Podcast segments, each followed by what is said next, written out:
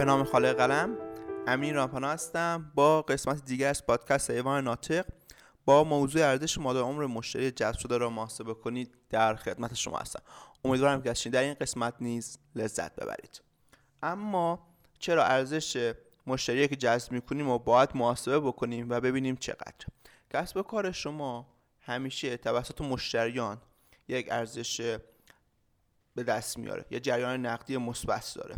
حالا اگه این جریان نقدی مثبت شما از هزینه جذب مشتریاتون خیلی کمتر باشه یا سر به سر باشه عملا شما به سوددهی نمی‌رسید و جریان نقدی مثبت شما ندارید. برای همین شما باید محاسبه بکنید ببینید که مشتریان شما چقدر برای شما هزینه دارن تا, تا اونها رو جذب بکنید. کسب و کارهایی که این کار رو انجام نمیدن و ارزش مشتریاشون رو هزینه جذبشون رو به دست نمیارن. در بلند مدت یا در کوتاه مدت اگر سرمایه کمی داشته باشن باعث میشه که سرمایهشون از دست بره پول زیادی از شرکتشون کسب و کارشون خارج بشه.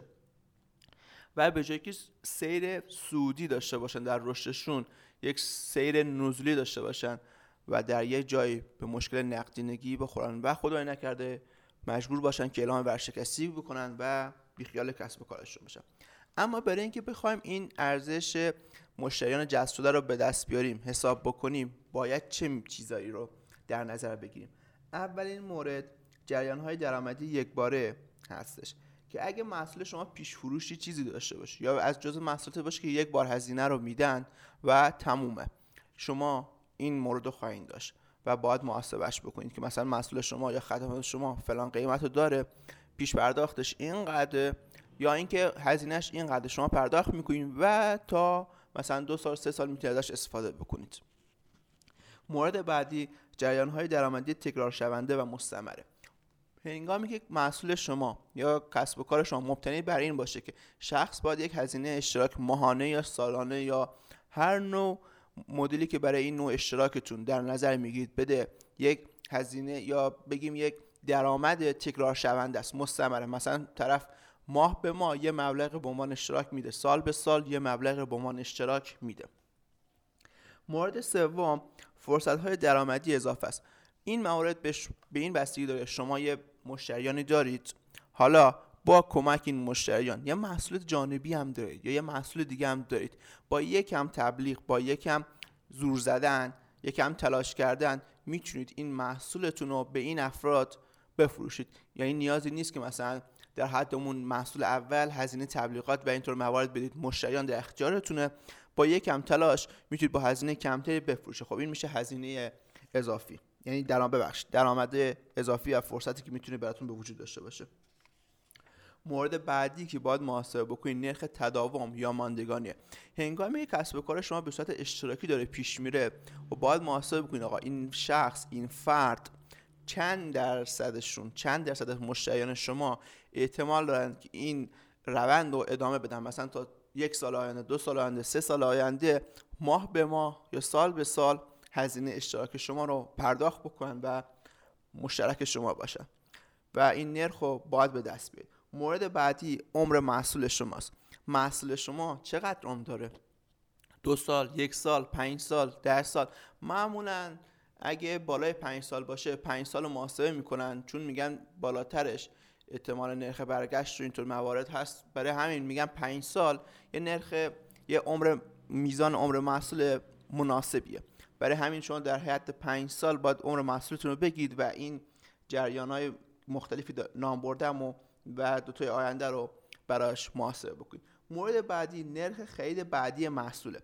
از این مشتریان شما بعد از اینکه عمر محصولتون تمام شد چند درصدشون برمیگردن و محصول دوباره می‌خرن تا از محصول شما استفاده بر مثلا 50 درصد 60 درصد چقدر از این مشتریان مثلا اگر هزار تا مشتری دارید این هزار تا مشتری بعد از مثلا 5 سال عمر محصولتون تمام شده. حالا از این هزار نفر چند نفر برمیگردن تا محصول شما رو بخرن. مثلا اگه بگیم 70 درصد این 700 نفر از این هزار نفر برمیگردن محصول شما می‌خرن تا برای 5 سال آینده استفاده بکنن. خب این نرخ رو باید حتما محاسبه بکنید. بعد مورد آخر هزینه نرخ سرمایه برای کسب و کارتونه. هنگامی که شما تازه شروع کرده باشید و میگن احتمال کار اولتون باشه. اگه مشکل سرمایه داشته باشید یا نتونید از طریق مثلا آشنا خانواده و کمک های مالی و اینطور موارد. سرمایهتون رو به دست بیارید یا خودتون نداشته باشید مجبور سرمایه گذار خارجی پیدا بکنید. سرمایه گذار خارجی چون معمولا دفعه اولتونه برای اینکه اعتماد بکنن و ارزش داشته باشین ریسک بکنن معمولا 35 تا 75 درصد از سودتون رو برای خودشون می‌خوان. یه نرخ خیلی بالاییه. برای همین اینو باید حتما محاسبه بکنید تا ارزش جذب مشتری براتون به دست بیاد. اما معمولا اگه کار چندمیتون باشه این نرخ خیلی میاد پایین تر ولی خب در هر صورت چه پایین چه بالا این نرخ حتما باید در این جدول یا در این نموداری که دارید ارزش مشتری جذب شده رو محاسبه می‌کنید حتما بیارید. و در آخر می‌خوام به این نکته هم توجه داشته باشید. هنگامی که شما این کار رو کردید باید یک رابطه سه به یک بین سودتون با ارزش مشتری به وجود بیاد. یعنی داشته باشید. حداقل میگن سه به یک باد باشه. مثلا سودتون اگه سه هزار تومنه ارزش جذب مشتریتون باید هزار تومن باشه. برای چی میگن سه برابر؟ میگن که در بعضی شرایط خب یه اتفاقاتی میفته مشتریتون ریزش داره یا مشتریتون نمی‌تونه پرداختایی داشته باشه؟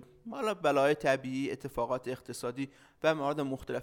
اگه این نرخ سه به یک نباشه شما به مشکل مالی خیلی شدیدی می‌خورید تا این هزینهاتون در این بازه بتونید پوشش بدید. به همین دلیل میگن حداقل سه به یک باشه. اما وقتی همه این کارها رو کردید ارزش مشتری جذب شده رو به دست آوردید سود محصولتون رو به دست آوردید باید یه تحلیل رو بررسی بکنید. ببینید آیا براتون مناسب ارزش داره یا نه. اگه ارزش نداره با یه بازنگری در مدل کسب و کارتون داشته باشید. ببینید آیا مدل کسب و کارتون اگه تغییر بدید روش های مختلف امتحان بکنید یا ادغام بکنید می‌تونید این میزان سوددهی رو ببرید بالا و ارزش جذب مشتری رو بیارید پایینتر یا اگر ارزش مشتری ارزش جذب مشتری ثابته حداقل این میزان سوددهیتون رو ببرید بالاتر. با این انجام این طور موارد می‌تونید تضمین بکنید. حد کسب و کار شما به موانع کمتری برمیخوره. امکان سوددهی موفقیتش خیلی بالاتر میشه. برای همین اینطور موارد رو نباید ساده بگیرید و ارزش زمان گذاشتن و بررسی کردن رو داره. امیدوارم که همیشه کسب و کار موفقی داشته باشید و در حال رشد باشه. لطفا من از انتقادات نظرات پیشنهادات خودتون در وبگاه شخصیم با آدرس امین ایرانپنا محروم نکنید. موفق و معید باشید.